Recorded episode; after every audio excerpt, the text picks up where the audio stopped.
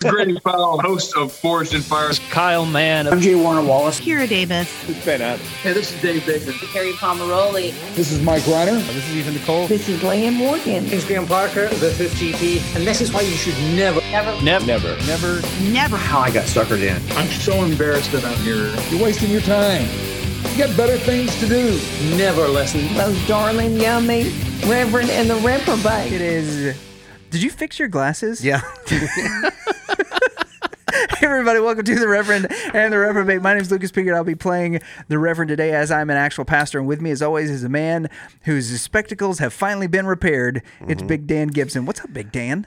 Uh, man, I'm doing good. Are you? I I realized the the depths of my give up on life this last week when I realized that I could just bend my glasses back, and they have been. I don't know if y'all go back, but they've been hanging down like this. It's because I was just For like months. they're broken and there's nothing I can do. Not true. No, the only thing that Ended was up not broken being was true. your spirit. My spirit. My spirit was broken. Today on the show, we have the very talented uh, bass player Ian Martin Allison. Many of you will know Ian from Instagram or from Scott's bass lessons. You If may have you're, heard uh, him playing such sounds as boo, doo, bee, doo, boo, and then synth. Yeah, he does uh, some really cool stuff with synth bass. Um, he's played That's a lot guy. with. you uh, heard that? That's him. with Corey Wong from Vulfpeck, but also Corey Wong and the Wong Notes. If you uh, have checked out any of Corey's stuff on YouTube, um, they're good friends both in the Minneapolis area right now. Ian talks to us a little bit about his journey from.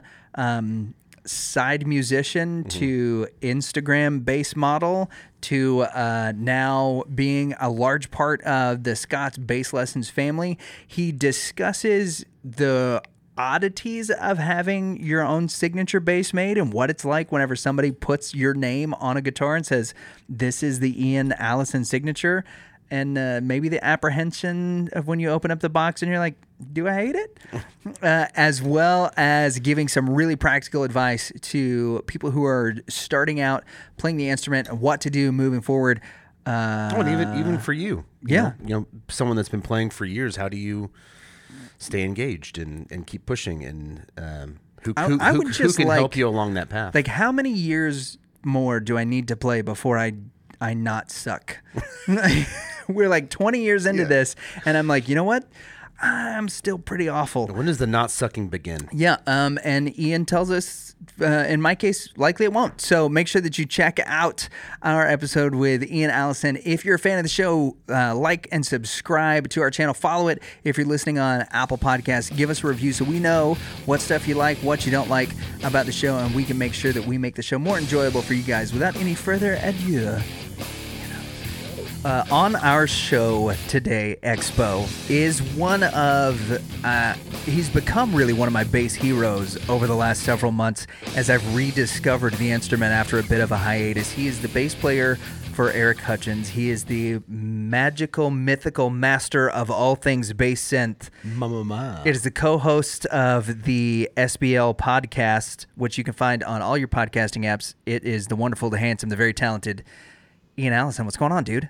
That's like the best I know. intro I know. I've, He, ever, he gives I've like ever received. I just need to be taking notes and lessons from you guys. Can I sign up to do like a podcast course? That, with you guys? that would be great. You know what I'll do? I'll write that down and we can just send that to the next First- people that are going to do interviews with you and be like, this is the intro that's been Yeah. approved by Ian. this is the Here's how he likes to be introed. Uh-huh. Yeah.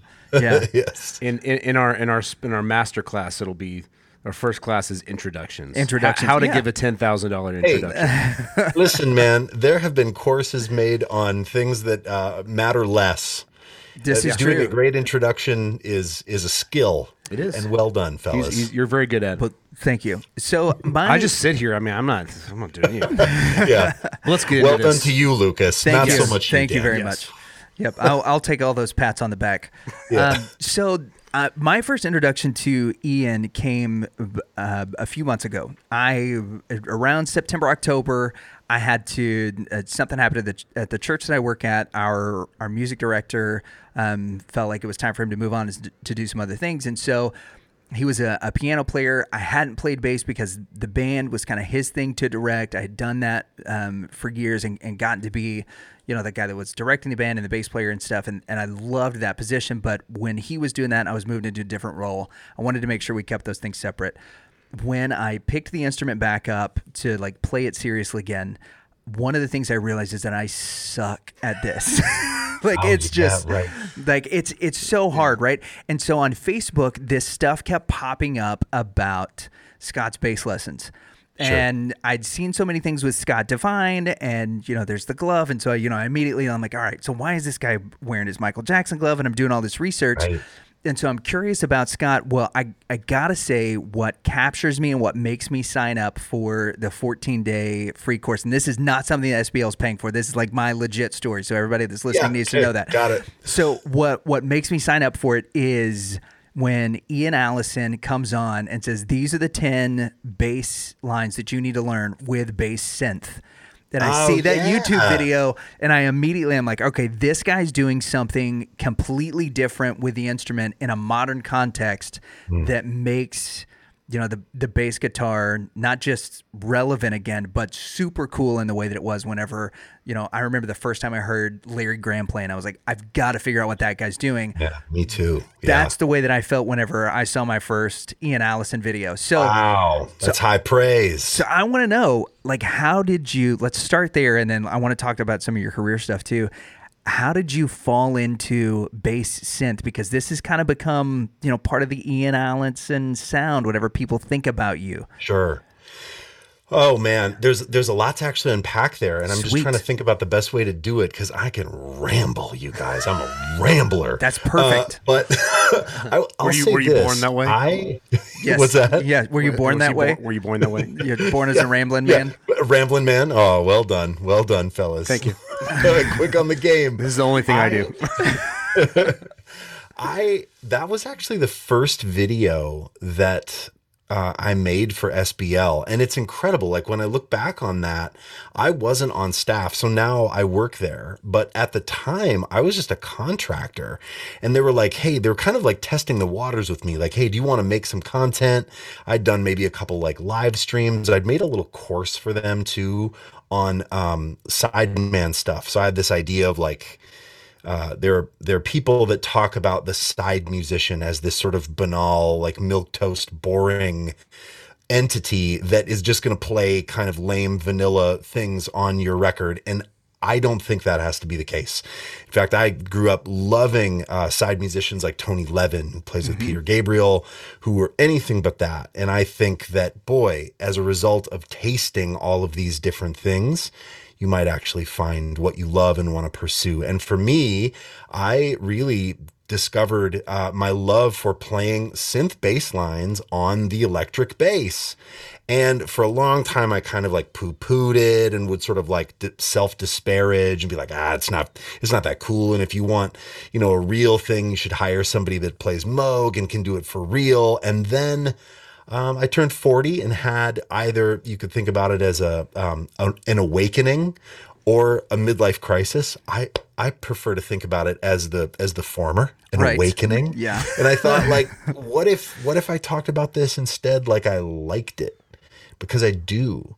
And I was never saying that it's the same as playing synth bass. It's just a different lane. And so when SBL was like, hey, would you want to do sort of like a top 10 style video for us? I was just like, I'm going to do synth bass lines. And they were like, okay. Yeah. but I mean, like honestly, it, it was a it was a bold first choice. I probably should have done you know the top ten Paul McCartney bass lines or the top ten Flea bass lines, but I did this weird video of like, hey, you can use pedals in this chain to make your bass sound like a synthesizer. Should you want to pursue the weird avenues that I pursue? Um, and then I make a case that you should want to pursue it because there are very few instruments that are like parallel universe. You know, there's not like if you learn to play the sax, I suppose maybe if you play an EWI, it's it's like a parallel universe thing. But Right. like if you learn to play the sax, you're just sort of playing the sax, and there's nothing else that does the sax but isn't the sax. But if you think about bass, there's something else that does bass but isn't bass. It's a keyboard, and that's weird.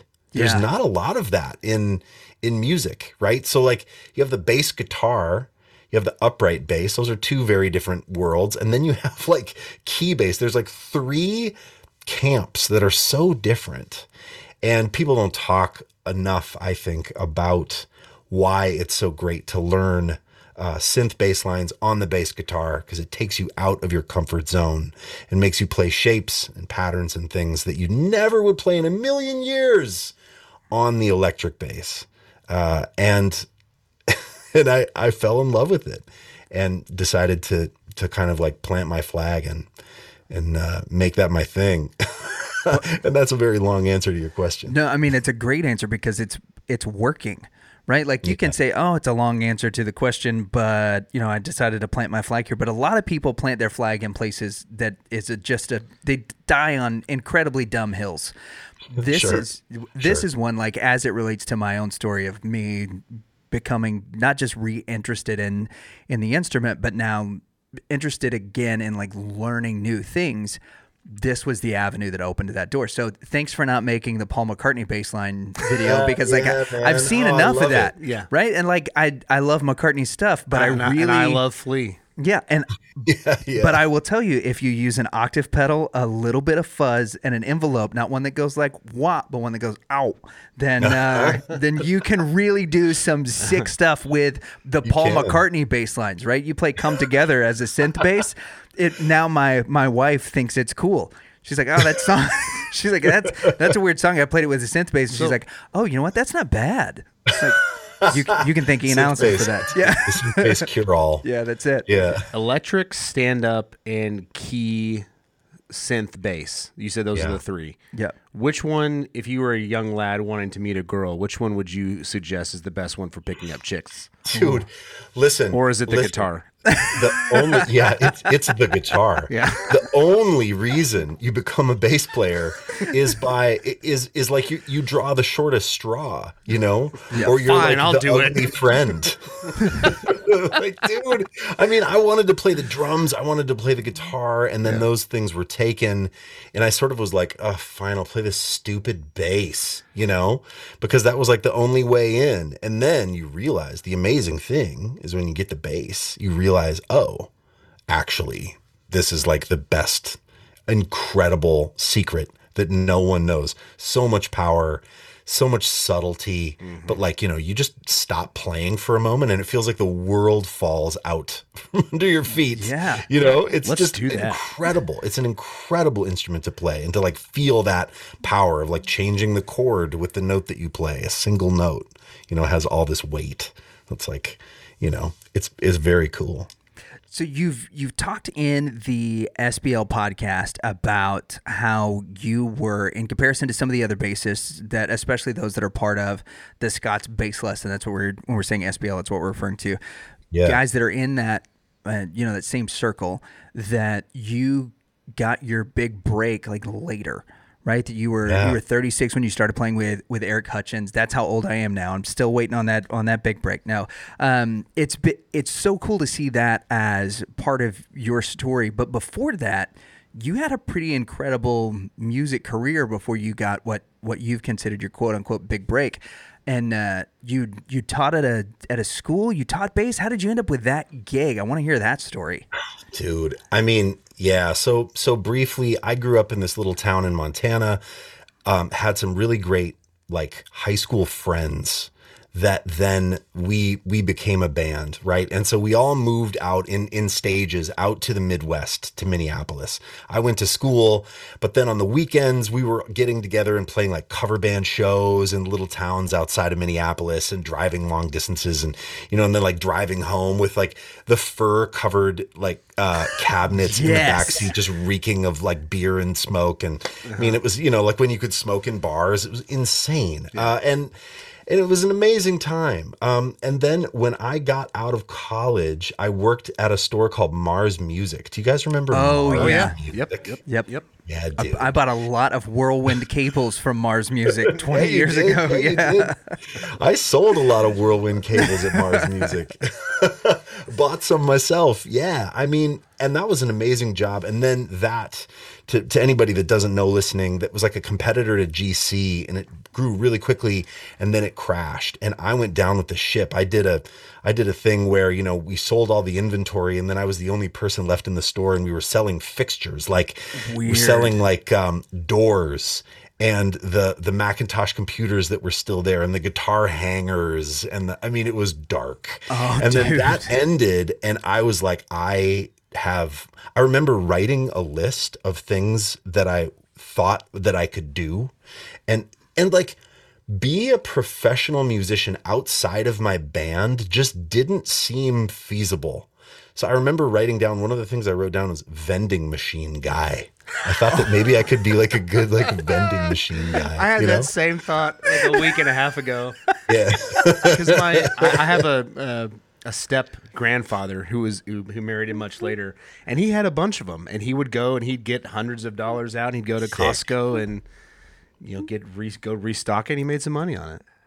Dude, it's not a bad idea, there was a, dude. There was a vending machine guy at a place that I at Mars Music, and he used to pop in and restock the machines, and he was cool. And sometimes he'd throw us a coke, you know. Like, this, this dude's great.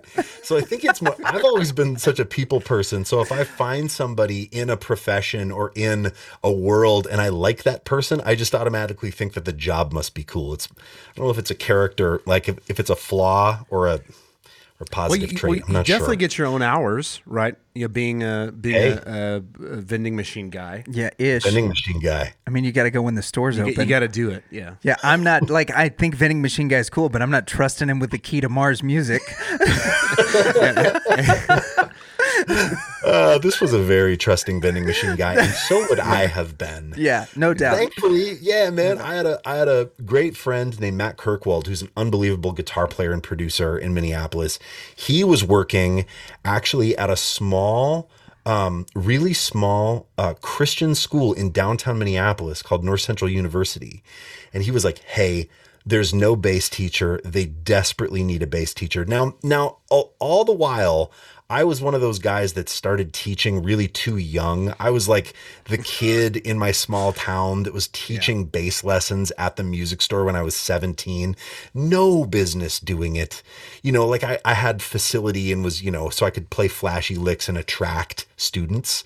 You know, so there'd be, you know, 40 year old men that I was showing how to play, you know, ridiculous tapping licks to. And so all that continued and I was teaching. So I, ha- I had some um, experience anyway teaching. And this college was absolutely desperate to have somebody that knew something about the bass guitar.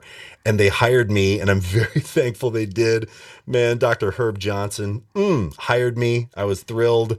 And so i got a gig teaching at this college and i was there for 10 years. And i met a bunch of amazing people.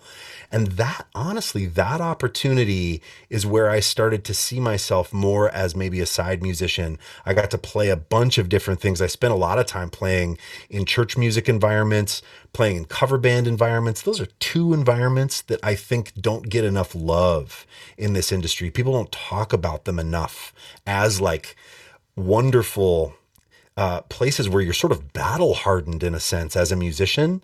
And boy, I really loved my time. And I mean, I still play. There's a, a church I play at every Sunday night in Minneapolis. Is my home church, Upper Room. That's I love it very much. I've been there for 15 years. So, but that experience um, really introduced me to that world. And then as a result of that world, I met a ton of people that were some in the church scene, some not.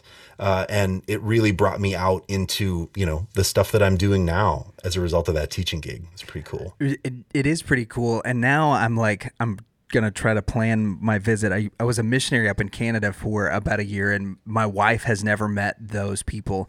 And we're uh, we're pregnant with our first, and so she's like, "This Oh, is probably thanks, man." She's like, "This is the time where we probably need to go because once we have the baby, it's gonna be a lot harder." So we're gonna have to just plan our Sunday night road trip up to Thunder Bay, Canada, around watching Ian Allison at the uh, at the upper room. like that's that's so awesome, right? And, and but that's also that's a big encouragement to like the other players that are there. And you're right, like most of the guys that I grew up playing in church with, the especially the older guys were session players. We had Yeah. a group of session players that played at the church, and as soon as I started playing, I was like 14. And they were like, "Hey, you know what? You look like you're passionate about this instrument that everybody hates. So why don't you come up here and then we'll we'll teach you how to be better at it." And it was it is like you're talking about. It's battle hardened. It's an amazing opportunity, and you get if you commit to being there, dude, you get a lot of just stage time, which I think is is really invaluable. So you you get the start of the school. Um, you're there for ten years. How Yeah. does how does that gig turn into uh, Minneapolis? Eric Hutchinson.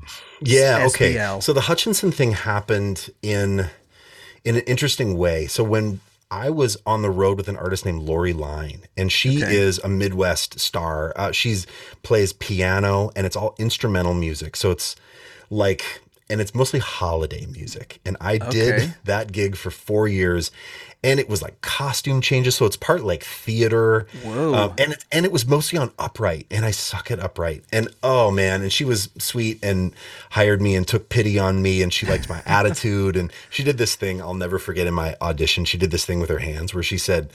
Right now, she's like, I really want to hire you, but ah, she's like, right now, your attitude is up here and your talent is here. And there was like a really big disparity between your hands, you know, like like the attitude hand was really high and the talent hand was really low. And she was like, "But you know what? I think I want to give you a try because you're going to be in this band with all these like killers, and you'll just learn so much." And I I'm so thankful. Um, really, like the end of the day, that gig was incredible. Uh, Kenni Holmen, who is um, Corey Wong's one of Corey Wong's main sax players, was the musical director for Lorie, and uh, he took me under his wing, and I would play him. I was really working on jazz at the time, actually, because I was you know teaching at this college, and so I'd like play. I was I had the Omnibook, and I was playing like Parker heads and stuff, and I'd say. Kenny, can I play something for you? And will you, you know, give me feedback? Yeah. And, you know, and he was like, don't swing it so hard. Just amazing. So that gig was, was great in a lot of ways. And then we had our first child. So I would have been 30, I'm trying to think, I'm 43 now. I would have been about 32 when we got pregnant with our with our daughter Everly. And I just thought, man, I, I actually dude, this was a time where TalkBass was really happening. Do you Yeah, guys know yeah, TalkBass? yeah. The TalkBass forum. Oh yeah. Yeah. I've been And all there- over it this past week. okay, all right. Is well, there used to be a thread on TalkBass called Ask JMJ. Are you guys familiar with Justin Meldal Johnson? yes. So he, who he probably will. yeah, like he he played for Beck. He's an incredible producer. He produced the last couple Paramore records. He produced the last couple M83 records. He's a hero of mine. And he had a forum that you could just ask him questions. It was before he was a mega, like a, a mega bass star. And I remember asking him on the forum, like, hey, do you have any um, thoughts about balancing career and family? I'm doing this road gig and we're about to have our first daughter or, you know, our, our first child. And I just would love any insight. And he was so, man, I, if I ever get to chat with him someday, I just really need to thank him because he was so cool about being honest. He said, you know, I, I was married and uh, we had a daughter and I was married for 10 years while I was on the road. And he said, and I did the math and I realized that I was um, on the road about six of those 10 years.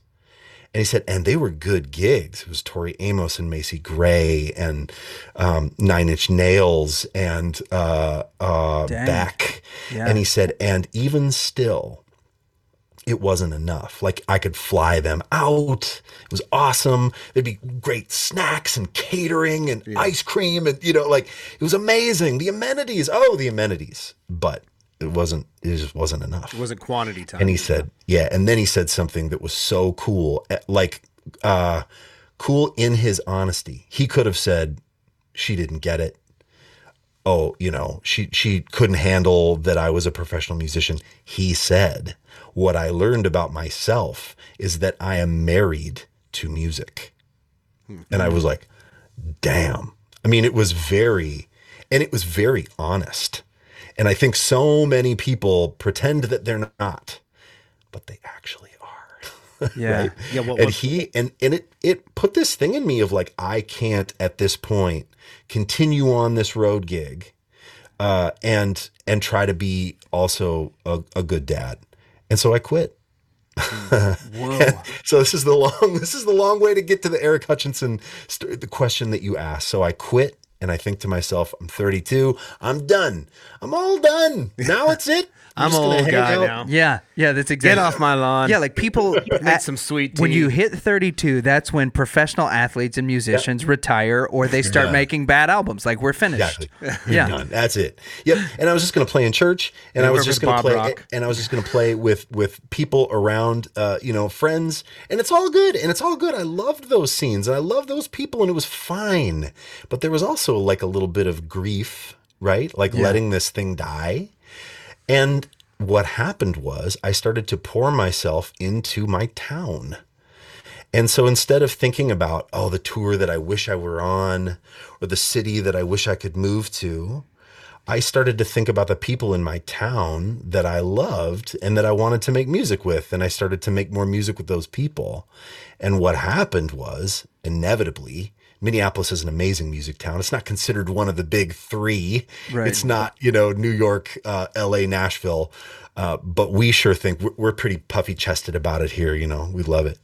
Uh, and what happened was I just made so many more connections in this town. So check this out. Uh, I do a gig with Michael Bland, who used to play with Prince. He also plays in that band Soul Asylum, uh, and became friends with him. And he had a gig, and I love Michael so much. And he was like, "Hey, man, I've got this gig. It's fifty bucks, and it's going to be a ton of work." And it was all synth sounds on electric bass.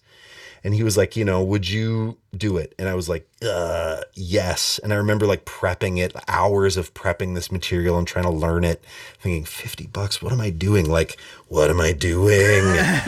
but then got there, you know, and played the at the rehearsal. And then there was this killing keyboard player, like over here, killing. And he was like, Who are you? And I said, Who are you? And his name was Elliot Blaufuss, who was the MD at the time for Eric Hutchinson. And so he was like, Man, would you ever consider coming out and subbing? Our guy goes out with uh, Hanson. You remember MMMBop? Oh yeah. Oh yeah. Yeah. Yeah. Um, Andrew Perusi, killing bass player. Our guy goes out with, you know, Andrew goes out with Hanson, and we need somebody that could, you know, can help out. And I was like, yeah, I'd love, I'd love to. you kidding me?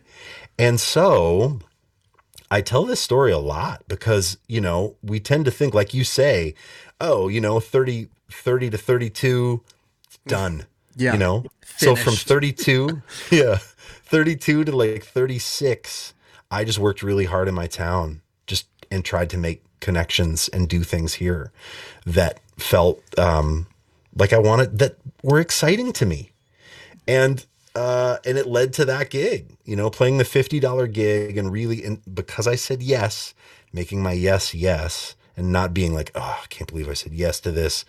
What am I doing? I'm not going to put it oh for fifty bucks. I can't put in that kind of work. No, like I put in all the work and did the gig, and then it led to the best gig I've ever had for sure. Which which is totally awesome because and like you're talking about like 36 for a musician is old. It might be really young for a vending machine guy, but it is old. Yeah, dude.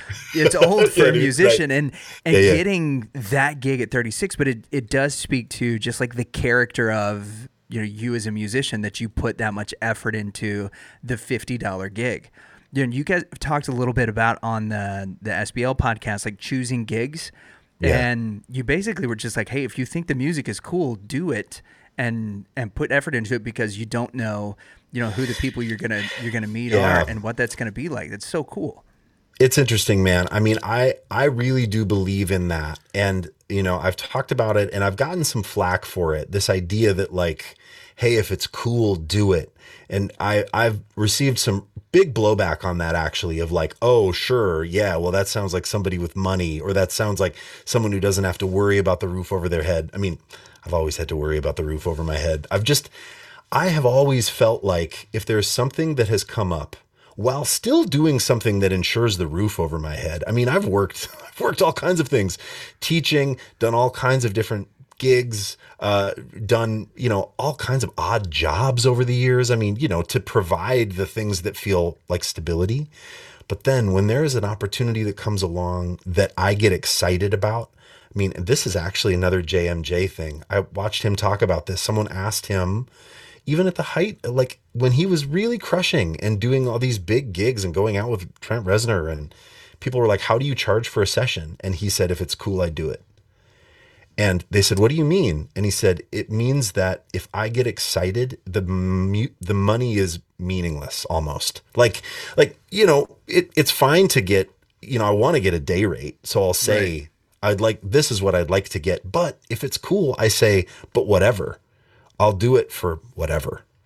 And I used to not do that. I used to say, oh well, I will charge X amount for the rehearsal, and then this much for the show and and if you know and I won't do it for less because I thought that's how you are a professional.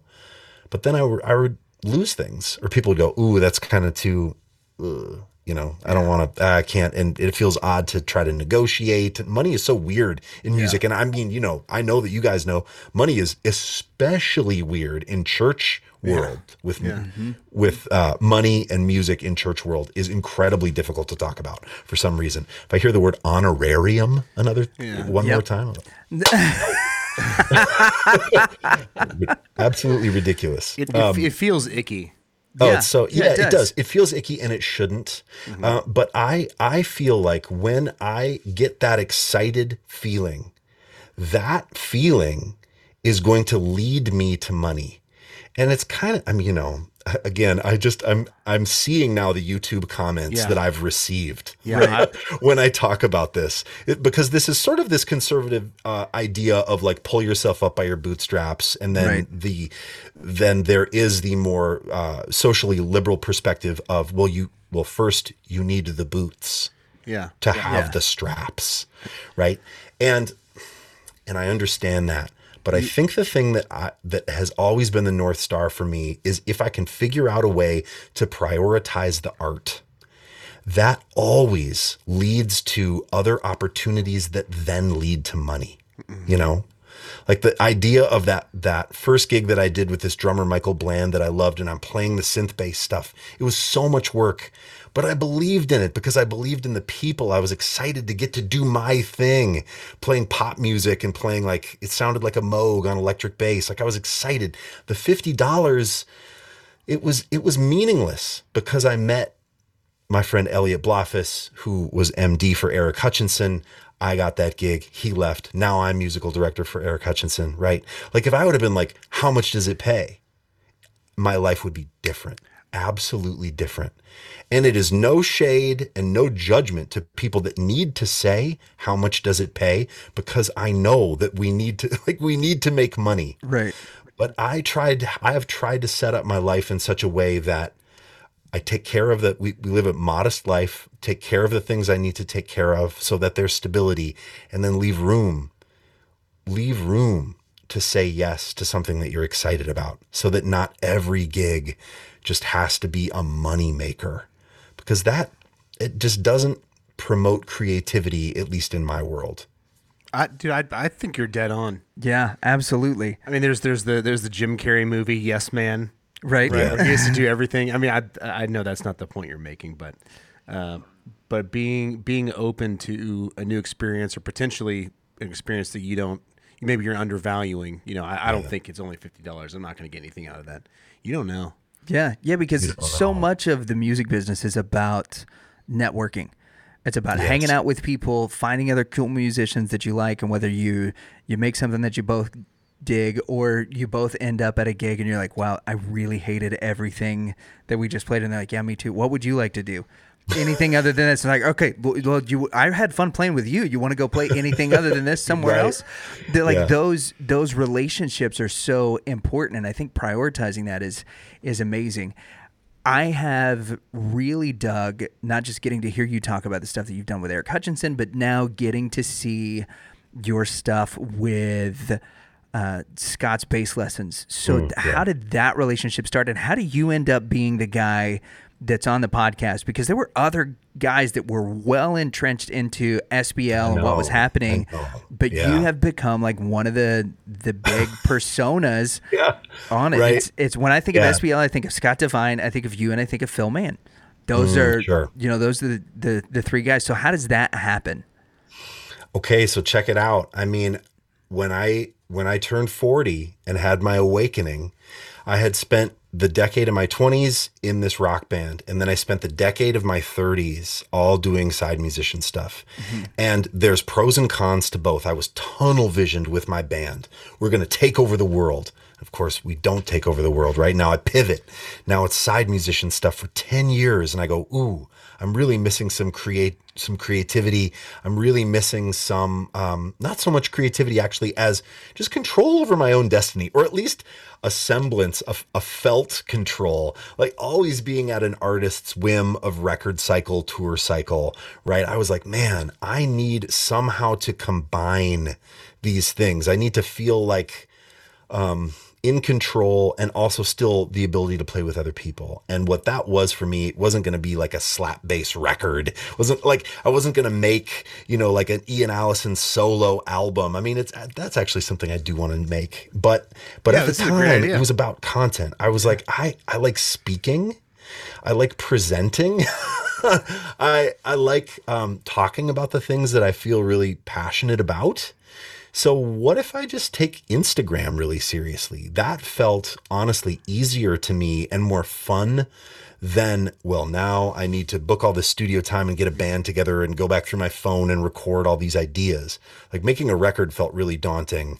Taking Instagram really seriously for a couple of months felt fun. So I was remodeling my little, I was putting some hardwood floors in my little studio and buying a rug and just documenting that process. So instead of like, oh, thinking about what post I could make and like what cool music I should play and the highlight reel. I was just shooting video of like, you know, Uncle Rick coming over and helping put flooring in, you know. and whenever I did something that was bass educational, I would tag Scott.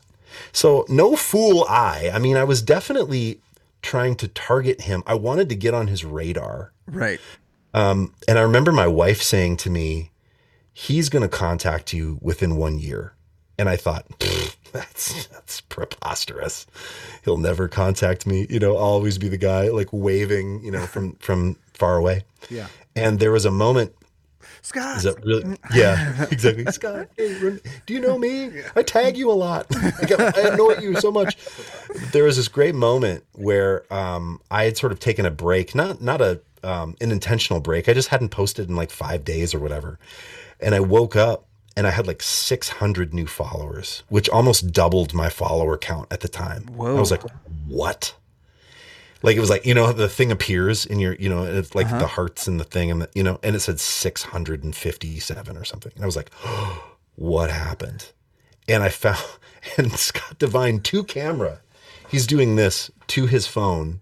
You know he's going Ian where are you I feel like you've gone everybody on SBL I want you to go follow this app right now Ian Martin Allison because I feel like he's gone and he can't stop posting because I've become addicted to watching his stories, which I didn't know. I mean, I wasn't viewing Wow. any analytics at the time. And so he, I mean, he called me out in, in a in an amazing way. Right. Right. And then I was like, oh, okay, it's on. And so I messaged him and said, I love what you do. Uh, I'm good at X, Y, and Z. And this whole thing of like, if it's cool, do it. I really tried to apply that to Scott. I said, hey, I think that I could serve you in one or how, you know, one to three of these arenas. If you think that I'd be good for anything that you do, just tell me and I'll just do it. Like, I'll just do it. Yeah. Like, I'm not like, and let's let's negotiate the contract and let's talk about money and let's I just said I'll just do it. Whatever. Just let me know. And dude, there was a day where he he said, "Oh, that'd be so great. Yeah, you know, maybe we'll." And it was all kind of pie in the sky. Right. And then, you know, a few weeks later, he was like, "I just sent you an email." Um, and I pulled. I was driving, and I was like, "Oh!" And I pulled the car over, and I'll never forget. Like, I opened my email, and it was this like, "I'd like you to do this. I'd like you to do this. I'd like you to do this. Here's what we pay for all of these things." And I looked at that, and I wept. I wept. I just was like, oh, it's like I couldn't. I mean, just the acknowledgement, the opportunity, right? The relationship that came from just trying to be me on the internet, you know, taking this risk and like, hey, I'm going to try to be myself and post a lot on this platform, not not floss, not just, you know, try to play the fastest crap I can play, but really talk and play about the things that I really love. And this guy gets it and he wants me to be a part of it. And that's how it started, man. And so, you know, I just did with Scott what I've tried to do with everybody else. I tried to do a really good job. Yeah. you know, like my first opportunity, I tried to just like kill it and put in, put really put in the work. Um, and not be like, oh, well, it's only X amount of dollars. I mean, it was, it was very fair, a great, like a fine amount of money. And, but like, still, you could say, oh, well, that's not worth, I mean, I put in God, like hundreds of hours making that first course, getting it all ready to go. But it led to then, you know, again, the best thing I've ever been a part of, which is SBL. It's amazing, man. so it's just little steps. Like Scott would say, can you do this? I'd say, yep. And he'd say, Can you do this? And I'd say, Yes. And I would really try to do it well. There are a few things I haven't done so well. You know? but, but then but then having the humility to say, Ooh, I don't know that I'll be great at this. Or, you know, I mean, we were just having that conversation today. He was like, Is there too much on your plate? You know, if there is, you just need to tell me. Because he just throws stuff at me and I want to say yes and I want to do it, but you know, and I need a cloning device. Yeah, which would be great if we could clone you because one of you could go on tour and the other one could just give lessons to the rest of us plebs. Yeah, dude. So that's really I mean that's that's the that's the truth of the matter. So you've you're working with SBL now. Now you're on the podcast. I got to watch my very first uh, feature this past week where you are looking at people's like recordings and giving them feedback. Oh, I think this probably is my favorite feature on the uh, on the site now, and I've got it like running in the background um, because like hearing what people are playing and then hearing the feedback while I'm doing other things has been super helpful. I, I might ask a, a cringy question here, right? So, like, how d- do you ever give feedback to people and say, "Hey, look, uh, we're gonna, I'm, I'm gonna give you a little bit of feedback, but I'm not gonna use your video because I don't want to put that out there.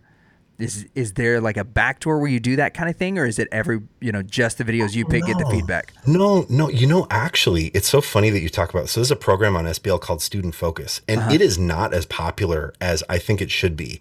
And it's kind of like Scott actually did it himself. For he For did like long time. 140 episodes of it himself before I came on, and then he was like. Can you take over student focus or can we share it? So that's another thing I did. I would do, uh, you know, every two weeks, he would do the other two weeks. We do it twice a month. And I love it. I mean, I love it. But here's the thing, man. Not very many people submit to that program um, because there's, it's it's actually pretty vulnerable and, Oh, yeah. and like difficult to get something together enough, get a get a camera and a light and you know have an audio setup. I mean, you guys know like it just it takes some wherewithal to like make that thing happen and then put it up for critique. I mean, it's funny. Like I just did one. I submitted to the program. There's a new guy named Craig Strain who's doing it now too. He's his he's great. His name is uh, Bass Lessons Melbourne. He lives in Australia. Uh, on Instagram, he's an amazing player, great dude. And so he was like, "Hey, we should we should trade some sometime." And I was like, "Oh, that's such a great idea." And so I did this piece that I felt like I have a chord melody arrangement of All the Things You Are, this old jazz standard that I've been working on for years and I submitted it and I was all sweaty palms and you know so it's like uh you know what what can be better about this how's how's my phrasing you know and then he just sent one back to me. Um it- and that that's all public too. So the last one has my submission and this next one that I do will have his. But yeah it's typically about 20 students that do it. And no we don't currently there aren't enough people that actually use that feature um that and we can handle like the workload. It's Oh, fine. wow. it's crazy. Yeah, that's awesome. yeah yeah. I, I i really enjoy it. And i think when people do that when people are like humble themselves enough to say here's the thing i'm working on. I want your feedback on xyz you already you're getting the good out of it by even going there to begin with. Right, you know? Like creating that video and talking about what you want feedback on, you kind of already know what I'm going to say, probably. Now, there's cases where people, there's technique stuff that they're not seeing, and I say, ooh, you know, careful where, you know, your wrist angle or pinky or whatever. But I mean, I just, people that submit to that program, my hat's off like forever because it's so vulnerable. You know, the whole, the whole place can watch you you know, watch you suck at something Yeah. or watch you be great at something and ev- everywhere in between. But my feedback is never like, oh, this sucks. It's like, hey, this is incredible that you're participating. Here's the things that are, will take you to the next level, you know? I, I always feel like if I submit to that, that the immediate response is going to be shame. You suck. You suck. You suck. yeah, like that's it. Wait, dude, you got to do it. Lucas, you got to do it. I, I appreciate that you feel that way. So, uh, You got to do it, man. It's the best. And listen, I'll there's people that have been playing for six months, and you know, and they're like working on just fretting a note clean. I mean, it's all the way to like what I hate actually is when the jazz monsters submit because there are these people that are like, "Can you talk to me about you know soloing over giant steps at 240 beats per minute?" And they're like. I'm just like, I have nothing to say to you. You're like, ah, like I need, you know, to be taking lessons from you. So it's it's really wide in the people that submit to that program. It's I'm, great. I'm going to have Danley submit as me. Yeah. There we go. And, and that's what I'll that's what we'll do. That's there what we we'll do. go. It'll be me playing uh, "I'll Fly Away" on bass. That'd be great. little Route Five. Let's go. Yeah, yeah, that'd be awesome. I'm I'm curious. Oh, go ahead. I've, you- no, I've totally dominated this entire interview because I'm I'm you- geeking out You know, over you know talking the to Ian lingo. Allison. I, I just want to know. There's a as a YouTuber um, that. Oh, yeah. that I know where that this is going. That Lucas has introduced introduced me to, as well as you. Uh, named Davie Five Hundred Four. I'm curious Oh, if sure. you, if you know who he is. Of course. Okay. So so are you are you a slapper? Oh, hundred percent. I slap like. Oh yeah. I say OMG. Dude, that is. I, I wasn't expecting. I wasn't expecting his his brand of humor. No, no, Uh, it's when when he showed it to me, and I was like, "This is like one of the funniest dudes on the planet." It's and, unreal. And he is a he's an un, he's an insane bass player. But he's He also is. one of those that gives like the the bass player vibe in the sense that like we are typically we're not looking for the spotlight. We're all pretty chill and and laid back. And it's like, yeah, oh, Like somebody's like, oh, I did are- something great, and we're like, nah. Dude, that was Davie- really that was really busy, man. yeah, yeah, yeah. I mean, he's created all of this crazy like meme culture in music. Yeah. I mean, he he's such an interesting case study. Like, I mean, I respect him in so many ways. I if you go back and look at his early videos, I mean, I've been a fan of his for a long time because he used to not talk. Yeah. Like in the years ago, he would just post these fun videos and like, you know, it became this thing of like, oh, people would comment like, oh, that's impressive, but what can you do? Like, could you do it on a six string bass? And then he would, and like, oh, I wonder if there's anything bigger than that. And then it just got his creativity got going. And then he's ordering these crazy, he had this crazy 24 string bass that, made. yep. I And saw that a couple you know, days ago. Yeah, exactly. Like that's a huge video for him. And But he thing He played that thing that I- all.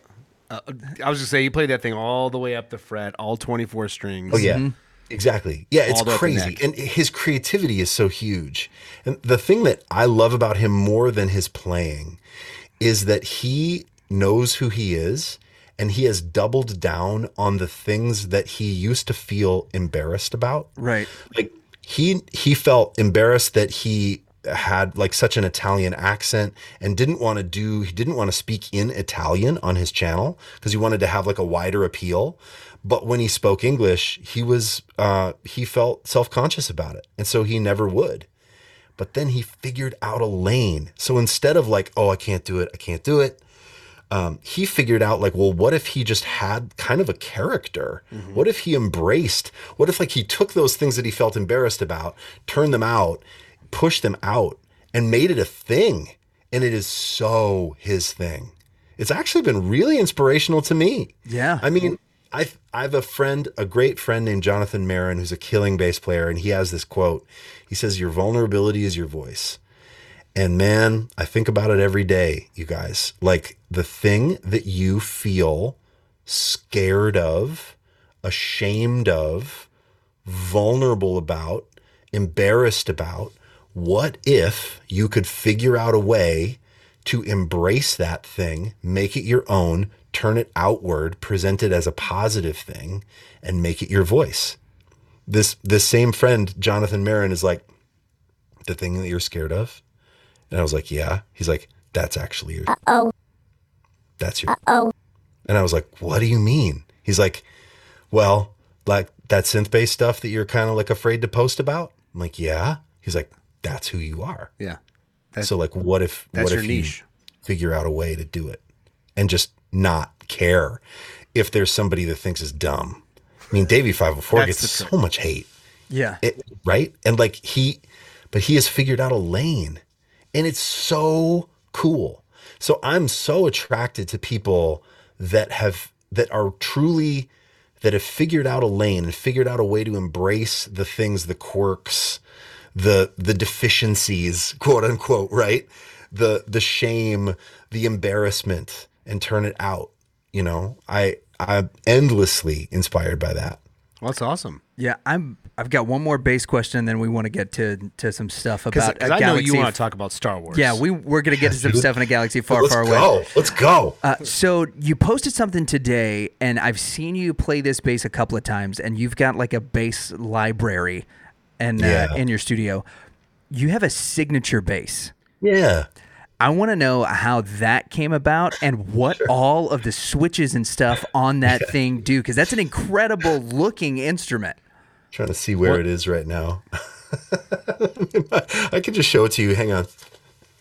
This is. Let me just grab it. Sweet.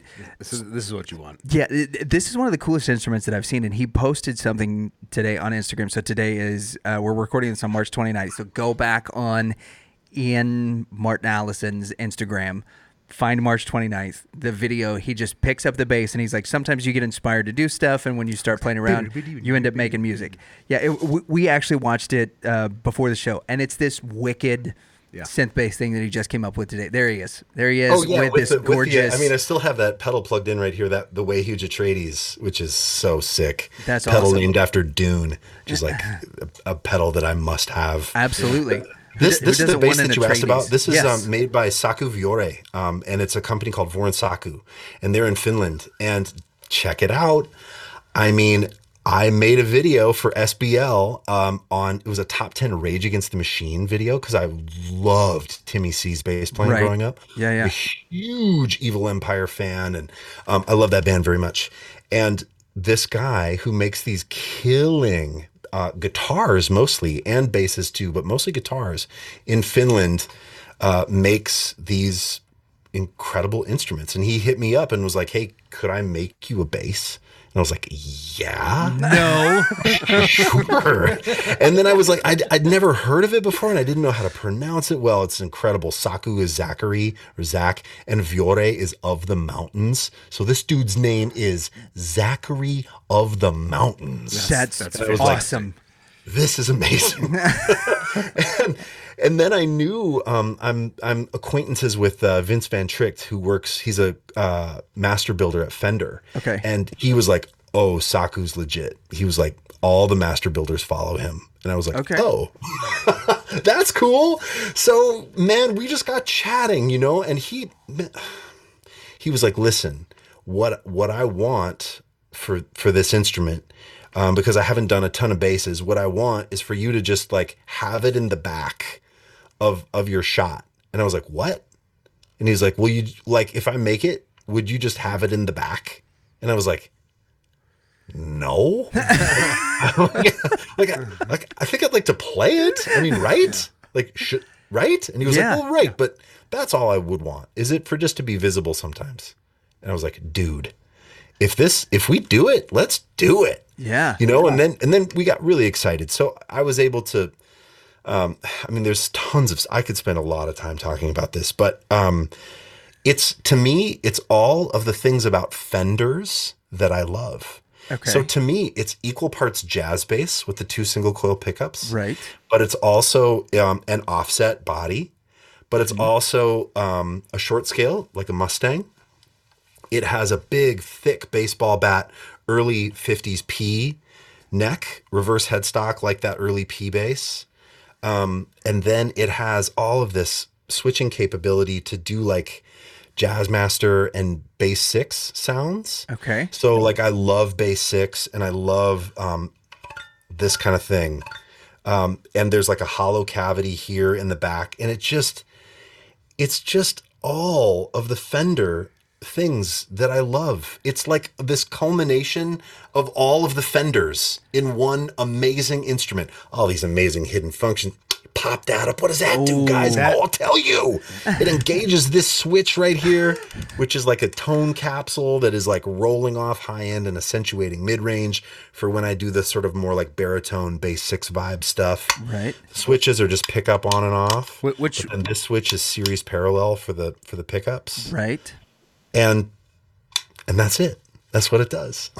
That that bass sick. definitely hits the Spjorg note. Ah, yeah, yeah. Yes, no doubt about and and where it's from, right? It's it's perfect. Yes. Yeah. Thank you.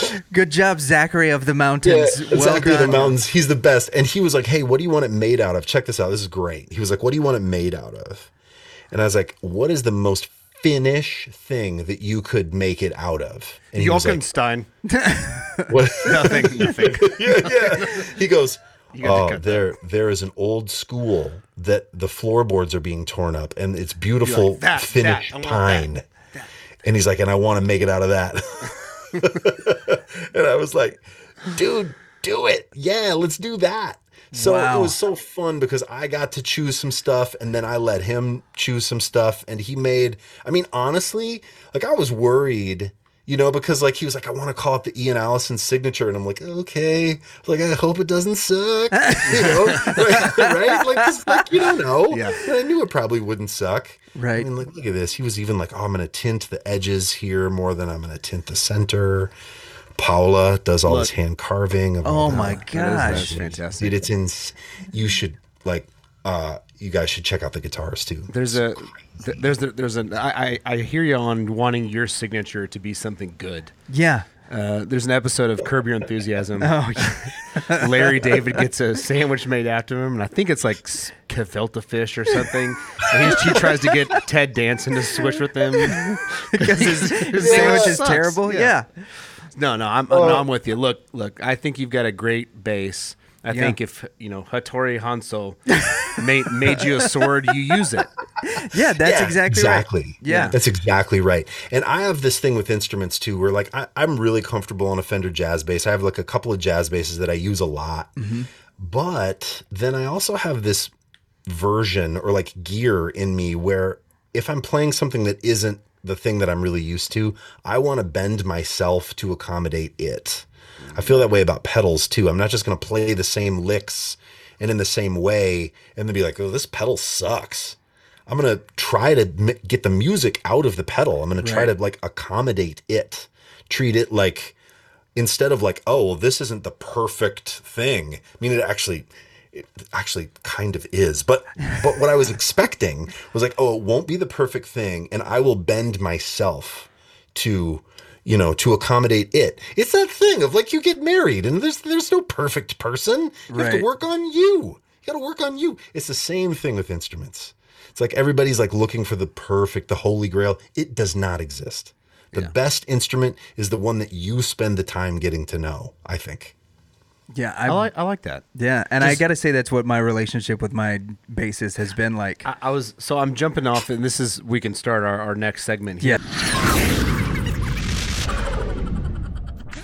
Yeah, yeah, yeah. explaining it. Yeah, you, oh. you explain it every week, and you do a great job. Well, yeah, well, thanks. Well, um, so we we end all of our interviews with a segment we call controlled rowdiness, which is just a, a series of rapid fire questions that you can answer as short or as at length as you want to.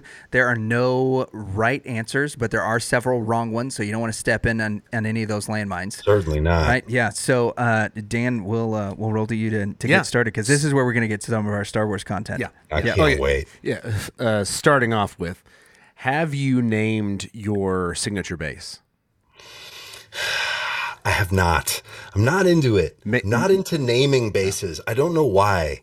It feels too uh, I don't know, like possessive or something. I I don't name them because I really like the idea of them moving on and the story continuing like long after I'm gone. Okay. I think the greatest gift is the space we leave when we're gone that's- for other things to flourish. That, that's what Jesus said. Yeah, uh, and and I like that you used you used flourish. Well, I was going to suggest naming it Amidala to start off this Star Wars talk, but Oh, but, yeah, but, yeah. but I hear you. You don't want you don't like to name them. Yeah. that that is totally in your court. yes, it is. Yeah. Yes, it is. It is. Yeah. Amidala is a cool name, though. is cool. It's a cool name. And it gets started off with our Star Wars chat. Yeah. So, um, looking at the new Star Wars content that's coming out, right? Are you more excited for the Obi Wan series, the Ahsoka series, or the next season of Bad Batch? Uh, definitely Obi Wan after that trailer. The trailer is sick. Um, Yeah? I love Bad Batch too. I mean, I'm a huge Star Wars nerd. Uh, I just want it to be about characters. My main thing with Star Wars is connect me to these characters, please. And when I feel connected to the characters, then I'm in. But if I feel like it's it's all action or it's all fan service or it's not connecting, it's not doing a good job of character arc, I struggle. Do you feel like Boba Fett was a good job of character arc? I Or do you feel- not. you think it was fan service? I do. Yeah, I don't think I don't think I needed that. In fact, I would have I wish in some ways that Boba Fett would have remained more of a mystery. I think it, was the series that I didn't need. Um and I mean I enjoyed it and I Right. watched it, but I'm far more interested, far more interested in Grogu Din Djarin, the Mandalorian, because we don't have any baggage with that. I didn't. Right. I didn't like the first movie my dad took me to is like a tiny, tiny kid was uh, Empire Strikes Back. I was, I think I was like three or four years old. Oh, that's took me to see that movie, right? So like, I have all of this grumpy old man Star Wars. I know. Me baggage. too. I know. Yeah. I know already everything that you're going to say. I know. We're yeah, I know, we're we're there. I know, and I agree. yeah, yeah. So you know, I, I want there to be new stories, and I want it to be centered around characters. I think the best thing that Filoni uh, did with uh, with Jon Favreau was do that dynamic between you know the gunslinger and then the helpless child who turns out wow isn't helpless and is going to save his life. You know, Yeah. that, that's that to me is the some of the best Star Wars storytelling of all time, and that's what I want. I want more. I want new characters. I want things that I don't bring a lot of baggage to. That said, ah, seeing Obi Wan and Darth I was light going it to up say, again, it's, it's going to be it's exactly what's going to happen in Obi Wan, where we see Yeah. established characters that we get more of a backstory. No, you're right. But I'm very excited to see Ewan McGregor back. You know, I, I. I think he did. He's probably the best acting in in the Star Wars. in the prequels, for sure. Yeah, yeah, in the prequels for sure. Uh, Who, who do you think? Uh, who do you think is the best actor in all of Star Wars? Who did the best acting job? This this is uh, this may be controversial, good. but I loved. I didn't love the sequels like as a as a whole. I thought they were Mm-hmm. flawed in many ways, but I love Adam Driver. Yeah. I Oh, loved yeah. Kylo Ren. I Yep. loved his arc. I dude, when I watch Rise of Skywalker, that that, that scene with him and Rey where Oh, she yeah. him and then because his mother calls to him from afar and then his father that he kills shows up and talks that's I love Kylo Ren's character so much. And I know that, you know, whatever. I don't care. Yeah. I'm, I'm going to proclaim it from a mountaintop. I loved that character. I love how it was written. Um, even though there's stuff about those movies that I think's trash, I I think his character was incredible. I I have a question. Okay. Yeah. Why Quit- Quentin. why do characters with awesome helmets take them off? For Yeah. for instance, Kylo Ren, Judge Dredd, RoboCop, uh, Darth, Darth Vader. Vader, Darth Vader. that end up taking it off and make the fans mad. Yeah. Like, it doesn't seem to be like there's all of these vehicles Yeah. where they take their helmet off and it makes everyone mad. Like Kylo Ren. I loved Kylo Ren. I didn't like it when he took his helmet off. I want to Oh, go put see, it back I- on. Yeah, but keep your helmet and your shirt on, Kylo Ren. Right. yeah, I know, I, totally. But okay, but but check out this check out this perspective. Just I wonder what you think of this. We hate it. the it. mask was a front. the mask was was Oh. right. The mask was Right. him trying to ape his grandfather. Yeah.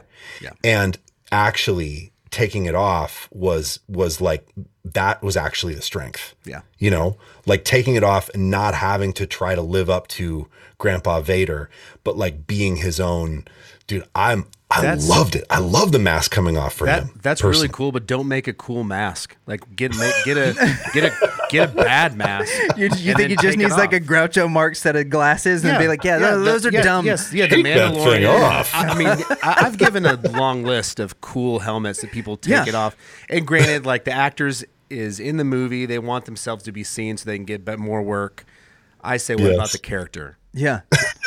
Speaking of of characters and and old man, uh, there's been a lot of controversy in Star Wars, which I think we can say just about nearly anything that's Star Wars related at this point, with the transition from live action to animated or animated to live action for a lot of the characters. Right? Uh, are you disappointed in the look of the live action Grand Inquisitor? It's so loaded. It's such a loaded question because I know you are, but how you ask that question?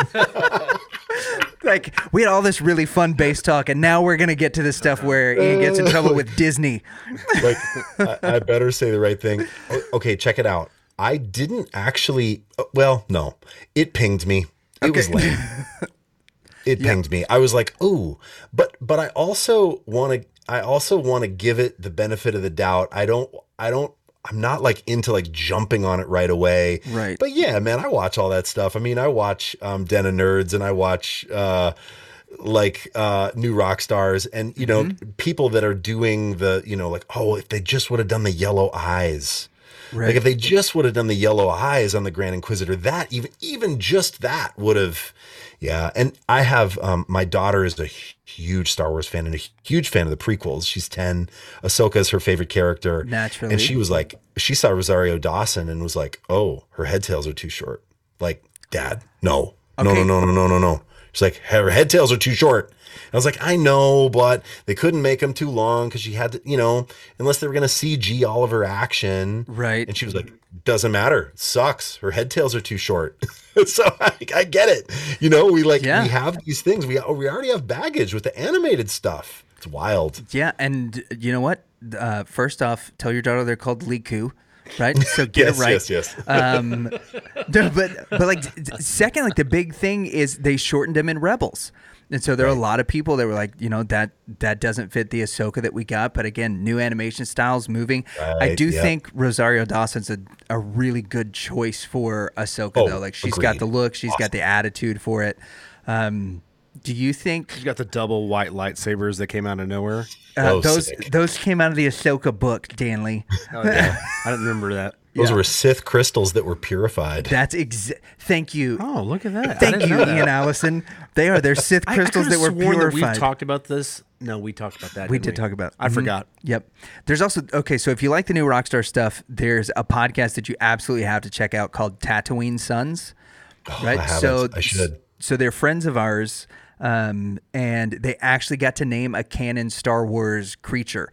They got to name one of the porgs, and he became canon. But it's a dad and his two sons. Yeah, and the- and they talk got to about yeah, and they and they talk about Star Wars. They've been doing it for the last few years. It's absolutely cool. amazing. It's just a cool like you know parent and kid vibe.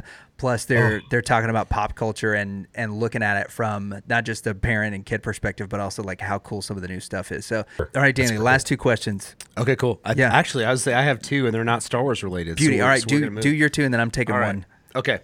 Uh, what do you think is the funniest guitar cable manufacturer? Name. The Funniest? name. Yeah. Yeah. The funniest guitar cable manufacturer Yeah. The name. is Let's see if you get this right. Planet Waves. No, it's Neutrik. Dang it. That was close though. That was really close. Okay, la- last question for me.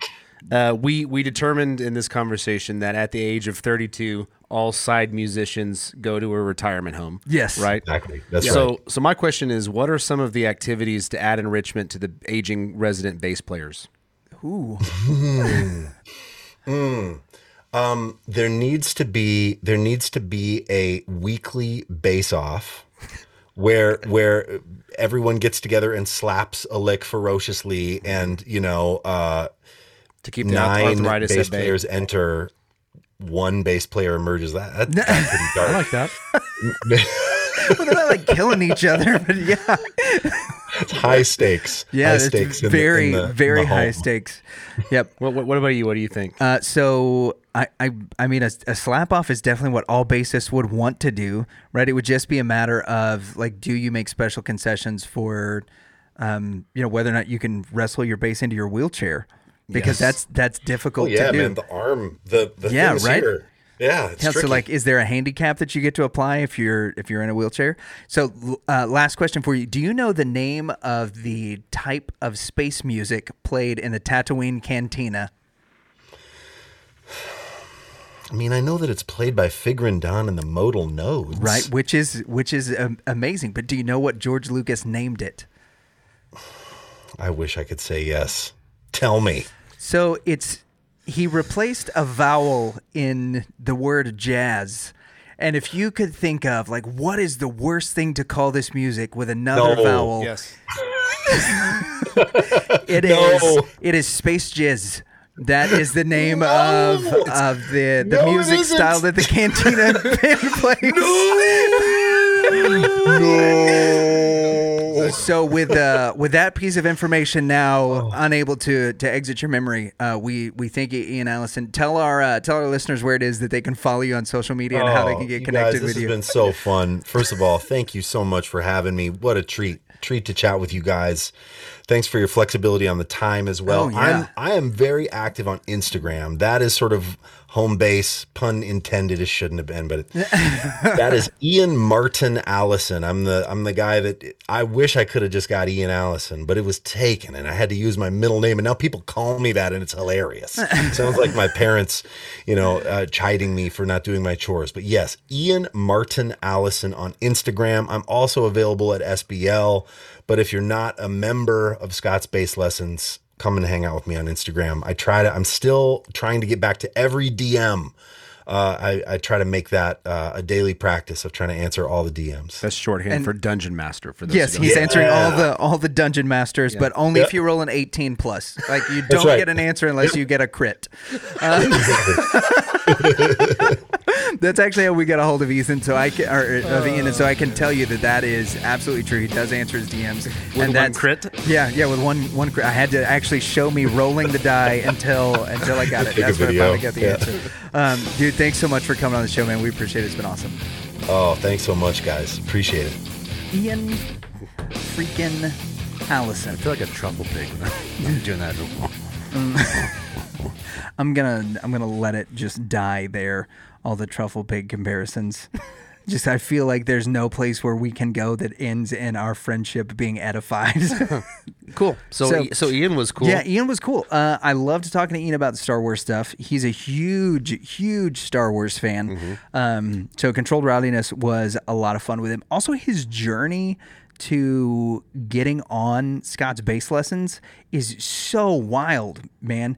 That he started off as a side musician. He was going to give up on music, and then he decides to start this Instagram channel and he just starts tagging Scott in everything. Mm-hmm. And that that's how he gets noticed. Now, obviously, the dude is incredibly talented and doing some Yeah. really unique stuff with the bass. Like he's recently put out a video where he's talking about pardon me, he's talking about creating the 808 sound that's in so much pop music with the bass. And in order to do it, that you've got to scoop. So most scoops you come from, you know, down low on the guitar and you're boom. Mm-hmm. This is the opposite direction that you slide down to the note in order to do that. If And I'm being honest, that's my favorite way to slide, anyways. is is down to the note. Yeah. And so this is a really intentional like sliding down like wow wow and it's How dude, many guitar sounds so crazy. So uh, um it's it's really cool to see the way that he is innovative on the instrument. Yeah. And how that has not just served him in his professional life as a studio musician, but now he's taking that and he's giving that knowledge to other people. I also really dug him talking about the Scott's bass lesson, like the lesson corner, where you go in, you you like show yourself playing something, which is a huge vulnerable thing. He's recently done some of those to let the other instructors look at. And as he's come back on, he's like, listen, I hate this. Like, this is so vulnerable because I'm playing things and he's like, I know what kind of player I am. I know what my strengths are. And to have somebody else look at me who's also a professional bassist and also a friend of his and be like, Awesome. Hey, He's uh, awesome. you should uh, you should maybe be careful how you're using your left hand because I think some of those ghost notes are not notes that you need. You're just doing it because you know you're trying to keep time instead of just leaving space. And he's like, oh, I don't know if I can do that. and it's like it's so it's so cool. I really really dig the dude's energy too. He was he was so much fun to have onto the show. Um, Ian, thanks so much. You guys make sure that you check out all the links in the show notes for Scott's bass lessons, um, for the free stuff that they're doing with SBL Academy, as well as Ian's Instagram um, and his upcoming touring dates with Eric Hutchinson, um, as well as the stuff to his band, The Orange Goodness, uh, who has just put out some really really cool music that features Ian Martin Allison on the bass guitar. So thank you guys for Yeah, watching. we, we love you, except for Jared. Y'all have good get give. What's up? I am Ian Martin Allison, side musician, bass player with Eric Hutchinson, Scott's Bass Lessons. And this is why you should never, ever, under any circumstance, listen to the Reverend and the Reprobate.